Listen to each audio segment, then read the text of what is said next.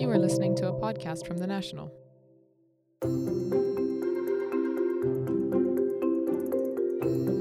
Welcome to the first episode of Current Affairs. I'm your host, Naser Al Wasmi. Change is coming to the region, from the destruction of one of the oldest mosques in Islam by ISIL militants to the escalation of the biggest diplomatic crisis in the GCC. History throughout the Middle East is being defined by events this week. But change has also come a bit closer to home here in Abu Dhabi. The National this week relaunched under new ownership from our newsroom in twofour54. To help me go through all the developments, I am joined by my colleagues Mina Al-Oraibi, editor in chief of The National, and Mustafa Alrawi, assistant editor in chief. Mina and Mustafa, welcome to the show. Thank you. It's good to be here. Very good to be here. We're actually recording this podcast from our new studio in our newsroom. I think that, that it's a great indication of what to expect from the paper. Mina, give us a little bit of an insight into how the move has been. In essence, it was a relaunch, but I imagine in many ways it might have felt like starting from scratch. The move's been really exciting. We've been working for months on the relaunch, and to see it finally happening is wonderful. Of course, the thing with newspapers is you get the first edition out, and the next day you have to think about your second one. So we're busy at work. We definitely haven't taken a pause, but it was just great to get the first day of working all together as a team, which was the 1st of July, to produce our first newspaper on the 2nd of July, and also to see the website go live, which has been exciting. Uh, the great thing about the National is that there's so much to build on in terms of success, but we're also getting a chance to really bring it up to speed when it comes to digital news, when it comes to things like podcasting. Having the studio here, being based out of twofour54 in Abu Dhabi is wonderful. Um, the new offices are are beautiful and snazzy, and we hope we'll have many people come through and see it themselves. But more importantly, is really the content. And I think that what we've been able to do is keep some of the truly stellar writers, the serious journalism that the National is known for, but also have an opportunity to expand our horizons, to expand some of our writers, to bring in new correspondents. We now have a, a London bureau, and I think that will help us also to get some perspectives from abroad and to cover the sto- stories that are international but are of significance to us here in the Middle East or to those who actually care about the region. Many people ask me, Who are your readers? Our readers are not segmented by, in my opinion, age or uh, ethnicity or nationality. In reality, we see our readers, our listeners, uh, our viewers, even for some of our video content, as being those people who are curious, forward thinking, uh, who are either living in the region or interested in the region, have a stake in it, and want to know what's going on here, but also care about the successes and how we can make things work better and to actually look at all the opportunity and potential of this region. Certainly, there's an appetite and hunger out there for, for the national to continue to grow and evolve. And the response since we launched on Sunday uh, has been quite amazing. And with the feedback we've been getting uh, from people who've been reading and following the National for some time has been really positive. So it, it heralds a really good future. Mm-hmm. And as Mina said, the team's really talented. So I think it's just the beginning. And as we get into our groove over the next few months, there'll be a lot to show. And I think our, our readers, our audiences, our collaborators, our partners will be very happy. Excellent. Uh, the Middle East explained. That's the new motto. Is this a statement of the direction you want the newspaper to go in? I think there is a real sense that so much is going on in the Middle East at the moment that it's hard to just pontificate about it or just try to report. It really is about explanations, and that's what we hope to do.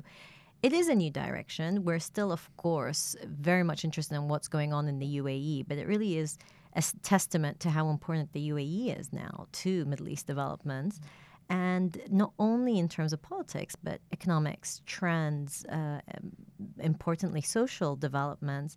You have some of the best and the brightest people all congregating at the UAE, whether they live here or they pass through here at least once a year now. So it's to be at the heart of the UAE and look at the Middle East, but also world trends. So, in a way, it's to say that we're explaining, we're trying to raise awareness and cast a light on issues that are not always covered well but also to say that yes, it's it's regional. It is of significance that we are in the UAE and we will always cover UAE stories, but it's also to take it to the next step.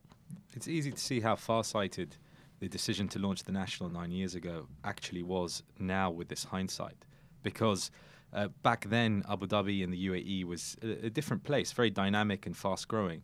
But if we think about uh, the role that the UAE has now in the region and the wider world, to have a, a media platform in the English language like the national is very much needed. So while it does feel like we're starting again in many ways, being able to build on that platform has made it a little bit easier because starting from scratch, really starting from scratch now, to to build uh, an English language media outlet like this from nothing would be, I think, almost impossible mm. at this stage, compared to to having the chance to build on what we had before. In other exciting news in Abu Dhabi, uh, the laptop ban. Passengers can now use gadgets flights from Abu Dhabi to the US. Earlier this year, the US imposed this ban on 10 airports, uh, in predominantly in the Middle East. So now that it's been lifted, it's a huge win for Etihad Airlines and Abu Dhabi ahead of the opening of the new airport. Mustafa, tell us what this means for Emirati aviation. It's pretty big for Abu Dhabi and the UAE, Etihad Airways, Abu Dhabi airports, and it's it's more than just having a very inconvenient ban uh, for most passengers flying through those 10 airports lifted. Um, it's actually the beginning of a new sort of era of enhanced security at up to 280 airports around the world.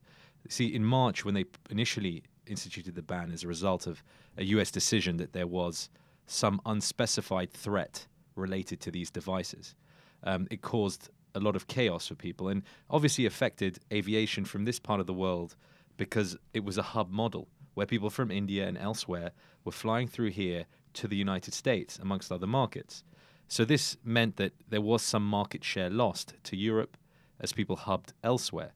And also, in general, the aviation market across the world has been rocked a little bit, not just by sort of slower demographics, demand, economics, but also because of the sort of rising risk of terror and geopolitical tension. So it really wasn't the ideal situation.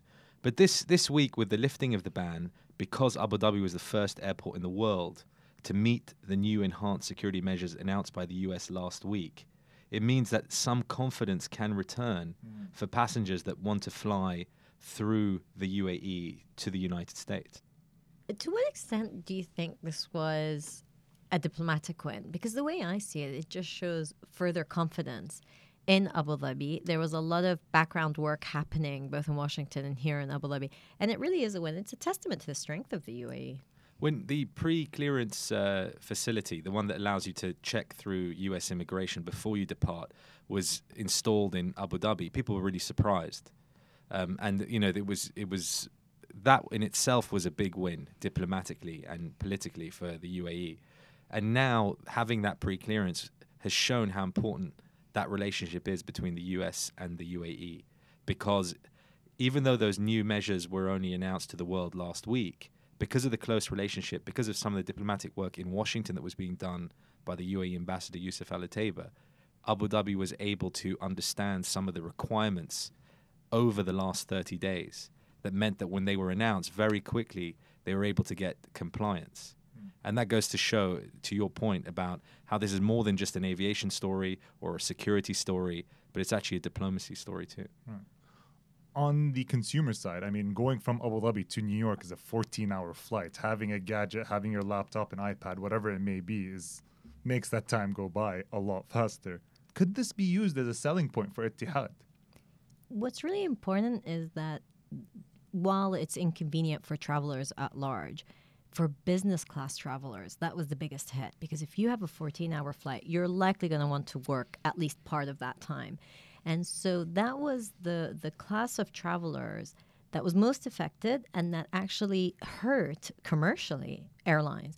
And so that change is important. In addition to being a hub for people who would go to the US from other parts of um, the world that would find Abu Dhabi or the Emirates as a convenient transit, you know, transit point I believe that this the big change really is going to be for the business class traveler. We've been reporting on this since March, and immediately we went to our, our, our, the people we speak to in the business world, the managers, the executives, the various companies said, "What does this mean?"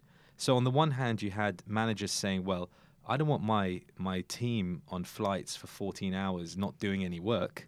You know, it's we don't want to give them a, an extra day off. You know, that was their attitude. Um, but also employees genuinely they wanted to do stuff on on board because it's a long, long period. But then also, you know, just being connected. The, it's funny because the last few years, all airlines have been trying to do is invest in technology to ensure that passengers are more and more connected on, on a plane. And then this ban comes in, and suddenly all that work seemed to have been undone. So, um, you know, as Mina says, it's it's it's going to be really important for bringing back that premium travel, which of course is, is good margin business for, for Etihad, but also gives Etihad, and this is what Peter Baumgartner, the CEO of the airline, said uh, to us, um, that this will compound our competitive edge because we have the pre-clearance facility. We're now the first to have the ban lifted. So all that market share that they lost, particularly from the Indian subcontinent, should come back pretty quickly now and gives them an edge versus some of their competitors elsewhere.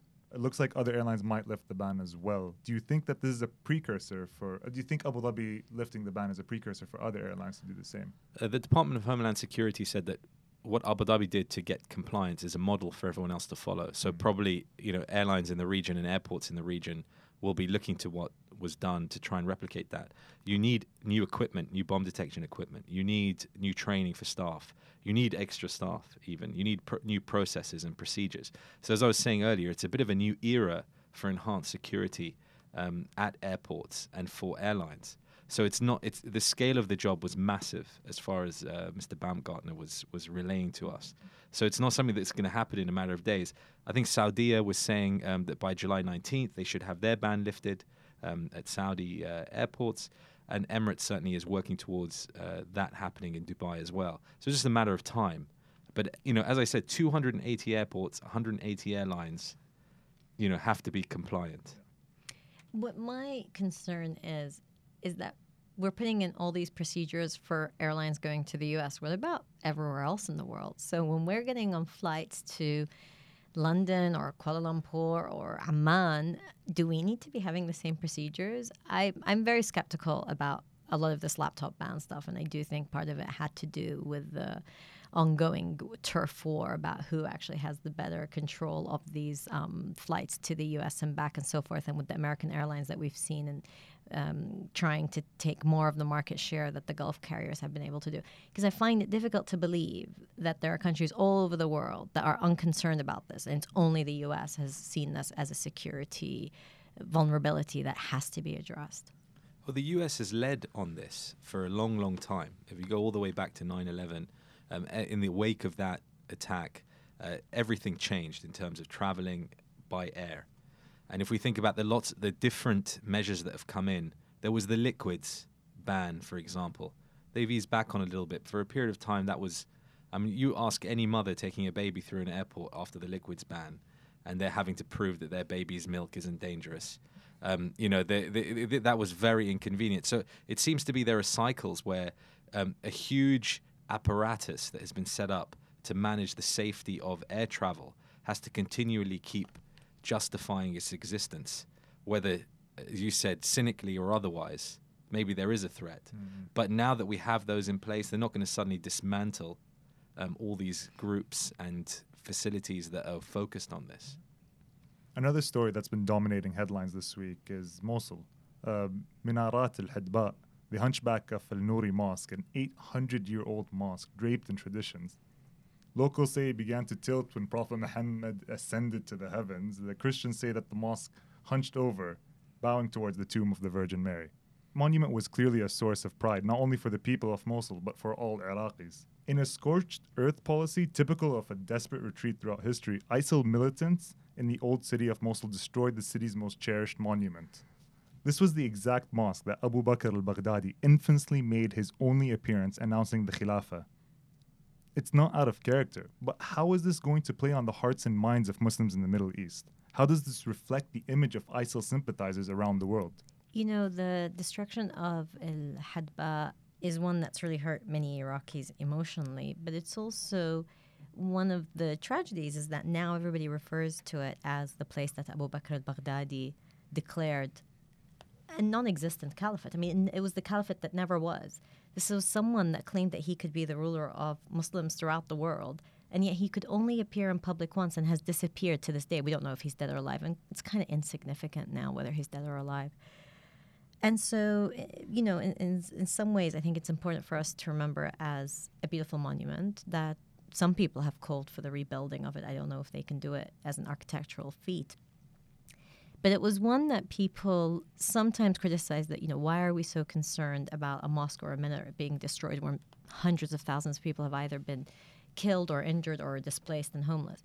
But the significance of it was that, you know, Iraq has witnessed a lot of wars, uh, invaders, and so forth. But that stood the test of time. And the fact that nothing is left to be sacred. And it was almost that ISIS didn't want to just destroy the present, they wanted to destroy the past. They wanted to take away people's sense of pride. And linked to it was, you know, forcing women to cover their faces and to have no identity, forcing men to have their beards grown. They wanted everyone to feel that their identity was stripped. And that in large part has now been pushed out of Mosul and most of Iraqi territory. So the territory that ISIL actually held is now free of ISIL. The problem is what happens next. And there are so many stories coming through of either houses being looted if they haven't already been looted. There are homes that are destroyed, you know, and there's no insurance policy that's coming through from either the Iraqi government or the coalition of 62 countries that are there. The level of suffering cannot be measured. And it's not just Mosul. I mean, it happened in Fallujah, it happened in some parts of Salahuddin, and it continues to happen in Raqqa in Syria. And I think it's one of those things that the, the image of the minaret being blown up was almost this idea of, like you said, Naser, scorched earth policy, but also this idea of we are going to continue to destroy. There was a sense that this scar is not just going to go away with the Iraqi army rolling into different parts of uh, Mosul. The, the struggle continues. It's interesting because Mosul for me signifies the the biggest lost opportunity for Iraq since the the invasion in 2003. I remember going to Mosul in that year, and it was the safest city in Iraq. I remember leaving Baghdad and driving up there and feeling free for the first time in a long time because there was no curfew. I could walk the streets at night. And then to see what's happened now, it, it defies belief. And, and for the poor people who have taken one blow and one knock after another, and seemingly now they've been pushed to the, the limit, to the end. It's very hard to see where things are going to go from here. And, and perhaps that's the point that if ISIL can't win, they'll make sure that no one can win. And so, really, we're, we're, we're facing a pretty bleak future, although a victory for the Iraqi army, no matter how painful or costly, is still good for the integrity and the future of the country. Of course, it's interesting you mentioned integrity of the country because looming large is this deadline of September that the Kurdish regional government has placed to have a referendum on their independence. And so, while everyone's been so focused on fighting ISIL, in just the last few weeks, we've had the Kurdistan regional government announce that it wants to hold a referendum to break away. We've had protests in Najaf, in the holy city of Najaf in the south, where a protester was killed. And there has been very little done to try to reform and to curb the corruption that leaves people to this day in Iraq suffering without electricity for more than two or three hours a day. And so, in a way, ISIL is significant, especially for those people that had to live under its terror but the problems are so much larger than that and i think that that's one of the untold stories of iraq you know there's this focus on terror and they're able to get all this attention but in reality the the picture in some ways is more bleak and in some ways is much more complex than is often alluded to because you, you, mentioned this referendum. I mean, the Battle of Mosul was truly a joint effort, uh, almost a reflection of Iraq's landscape and the demographics. We had a potpourri of Iraqi forces. We had Sunni Arab mili- military, Peshmerga fighters, Shia militia, all involved in this battle. How important is it for Iraq that their own countrymen and their own countrywomen were the ones who defeat ISIL? That is important, but it would have been better to have had all of them fight under the Iraqi flag.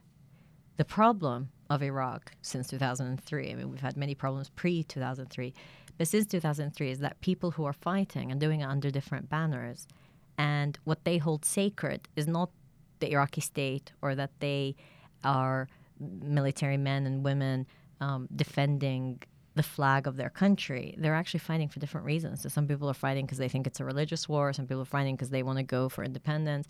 Some people are fighting because they're being paid, so they're you know almost mercenary. And some people are being fighting because they have no other choice. It, it's been one year after another where we we've had false hopes and false dawns. And it's it's it's difficult to see where, in the context of, of the wider political situation, and what's happening in Syria, where Iraq is going to get a, a kind of free run, if you like, to actually make some headway. There's too much going on around it at the moment to really feel like the government's going to have a handle on anything. And if the, if that referendum does go the way everyone's expecting, which is the Kurds will vote um, to leave, then that provides another problem that the government, which can't seem to get a break, is dealing with, and maybe isn't even equipped to deal with.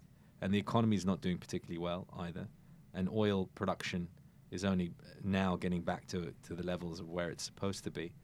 So you know, it's it's yes, it's a victory, and it's it's a needed one, but there is so so much more that needs to be done, and so where we are this time next year, anyone can guess. You mentioned Syria. Half a million civilians have fled Mosul. Half a million people have been displaced. Is this adding to the crisis in the region. I mean, there's more refugees. Who knows what will become of those people? Does this factor into creating more strain? I mean, the demographic shifts in the region, in addition to the humanitarian crises that it represents, is also a political one and a strategic one. There has been a push from certain uh, elements in the region, and namely uh, Iran backed groups, trying to change the demographics of the region because they want to control certain borders and they want to create a certain stronghold that stretches from Iran through to Iraq, into Syria, and down into Lebanon to give support directly to Hezbollah. And it's, eh, again, you know, you think of the day to day suffering and hardship of people, and then you take the longer view and you think this is really seismic changes that are happening in the region. Um, and again, yeah, you haven't seen this level of displacement since World War II internationally, but for the region itself, we haven't seen anything like this since um, what happened to Palestine and the exodus of Palestinians. Know, the borders are so porous at the moment in terms of, you know, countries on the map, yes, countries in name, but in reality, that whole area is, is, is open and is, is not really subject to, to what we would understand. So it's, it's, a different, it's a different kind of, of dynamic that we're working with. And it's an opportunity too. These are people that need help and need support, the displaced, not just in Iraq, but elsewhere. Um, at the moment, you know, they're ending up in places like Jordan, Lebanon, um, in these camps, um, which doesn't give them much opportunity. They want to be home. They want to have a home. So, you know, any eh, for a government to truly govern, they have to deal with these situations and actually deliver for their for their people no matter what happens. And so really it's a challenge and an opportunity at the moment. Speaking of uh, challenges, moving on to what has been the biggest fallout in the GCC since its foundation in 1981. The country's diplomats and heads still refer to each other as brothers in public, but it seems that the family feud, as Washington puts it, has reached a new level. Regardless of the outcome of the meeting of the four Arab states on Wednesday in Cairo, won't this crisis taint the relationship moving forward? How is this row going to define intra Gulf relations in the future? It has been really difficult to see the strain that has emerged. And I don't say emerged in the last few weeks, in the last few years with Qatar, because Saudi Arabia UAE at the forefront, but also the rest of the GCC countries have had concerns about Qatar. And for the last few years, everything from the role of Al Jazeera Arabic in instigating tensions, really pushing uh, the boundaries of sectarian tensions, um, excusing militias, and so forth.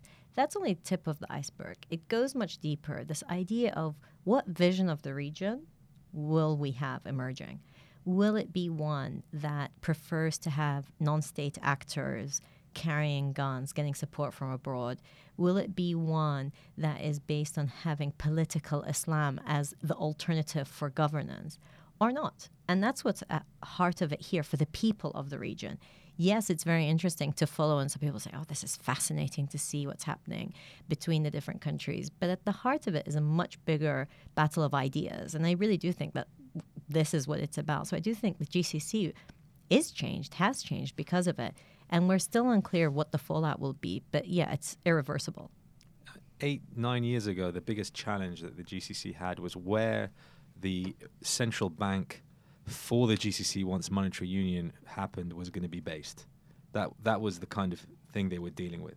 And if you look at what they're dealing with now, it has more echoes of when it was formed in the early 80s to deal with you know some of the upheavals going on in the region, you know, namely the Iran-Iraq war and the, the, the fallout from the Islamic Revolution in Iran.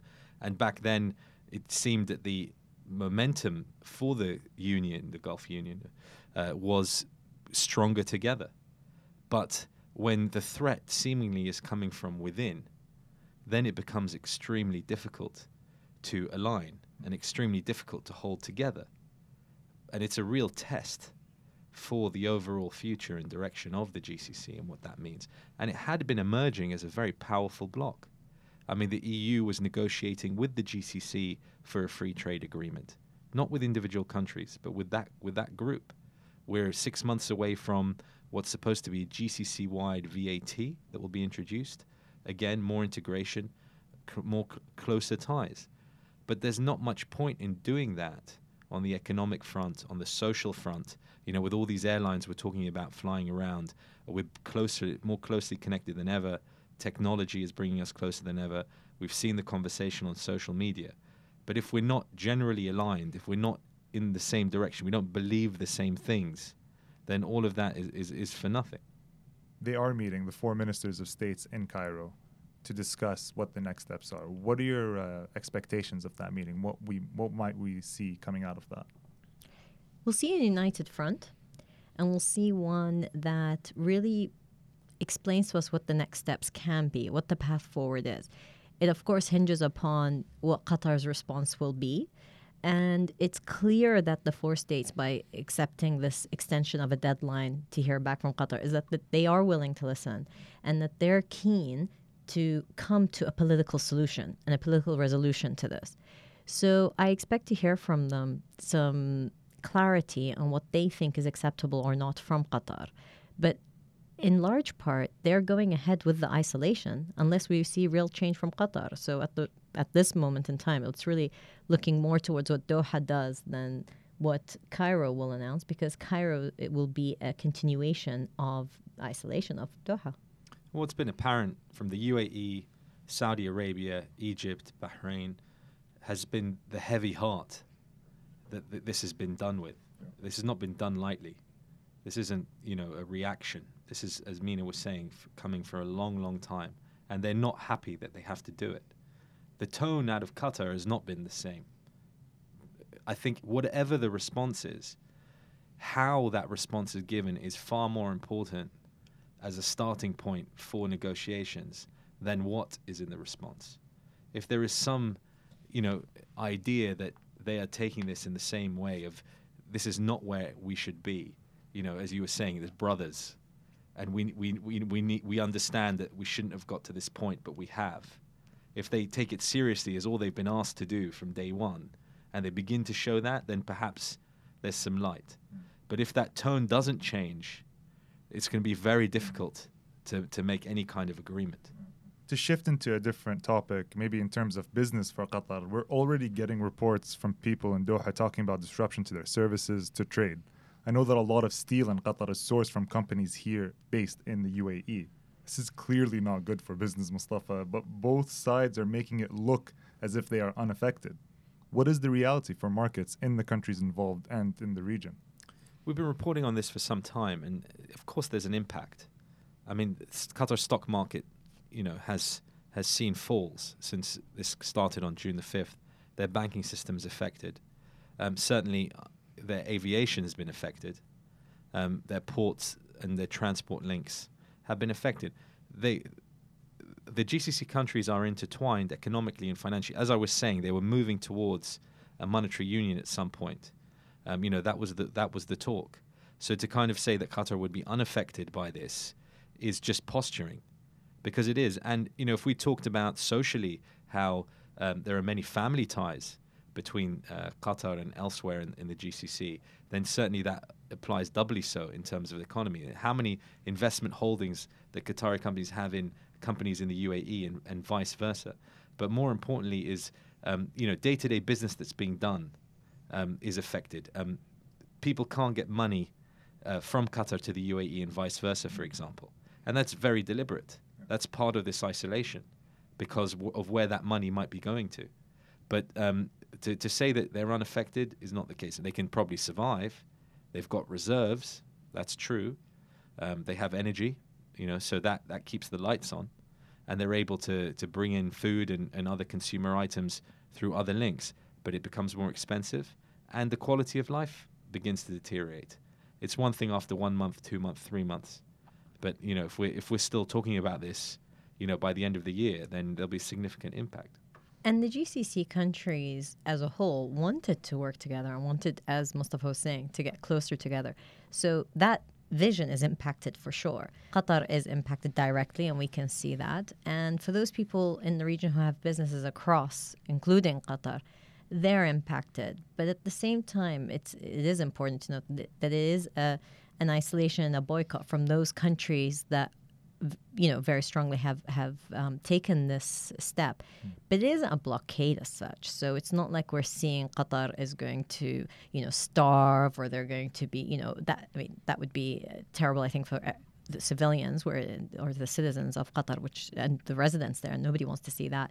So I think that's also important to see. It's it's making life more difficult, and it's also not the norm. This is not normal and it can't continue that way. But if it had to, as far as the countries involved are, I think on all sides, they're like, yeah, we can keep this up financially, but it's going to be painful. I mean, Qatar, like the UAE, has been selling itself, you know, as a business destination, as a leisure destination, as a destination for for expats to come and work, and whether it's the financial sector or the energy sector or otherwise, they've got a World Cup to plan for. So already there was there was a lot of skepticism from the the wider world about whether they could host that kind of event, and this this probably will will add to that, add to those voices, and there will be some concern about a country that can't get on with its neighbors being able to host an event that is about hosting the world and and and being at the center of it. I know it's a long way away, but it's it's the beginning of it's it's not the beginning. We're right in the middle of that process. Talking about people going to Qatar uh, and attracting foreign talent to the region, there's a lot of competition between the UAE and Qatar to attract the best and the brightest, as you said earlier. Down the line, years from when this row has either been resolved or settled down to become the status quo, will people looking to work in the region look at this row and take into consideration when choosing between the two? They'll probably want more compensation I'll be honest. I mean, no, uh, because that they, they will look at it and say, well, perhaps the quality of life isn't quite what I hoped, or there's the risk to it. So if I'm going to choose Qatar over anywhere else, they will want to be remunerated accordingly. And I do think that what happened over the last few weeks alerted people to many things that are going on in Qatar in terms of relationships otherwise that might make people coming from abroad think twice and there's a lack of stability there. But stability is important for the entire region not just for Qatar. And I think that's one of those things that for the people of these countries, but also those coming to work in, there is, you know, always this idea of where do we have stability. And that's, I think, how the choice will be made if they had to choose between the two. But I'm biased. I moved to Abu Dhabi, so I'm not so sure you can take my word for it, but I chose to come here. Chances of a military intervention? Chances of a military intervention, no one from Saudi Arabia or the UAE or Egypt or Bahrain is looking for a military intervention it's been interesting to see that Qatar started speaking about, you know, the Turkish military base and that we've got muscle and so forth. So I believe it was almost their way of trying to say, we don't care. It was posturing. So chances are difficult to talk about because the intention isn't there. But if certain things change, then as the Americans love to say, all options are on the table. But I don't really see it in the calculations, at least from Abu Dhabi, sitting in Abu Dhabi. You don't see it in people's calculation or intent. Mustafa Amina, thank you for coming on the show. This has been uh, the first in a weekly series of podcasts coming out of the National. I've been your host, Naser Al Wasmi. Goodbye.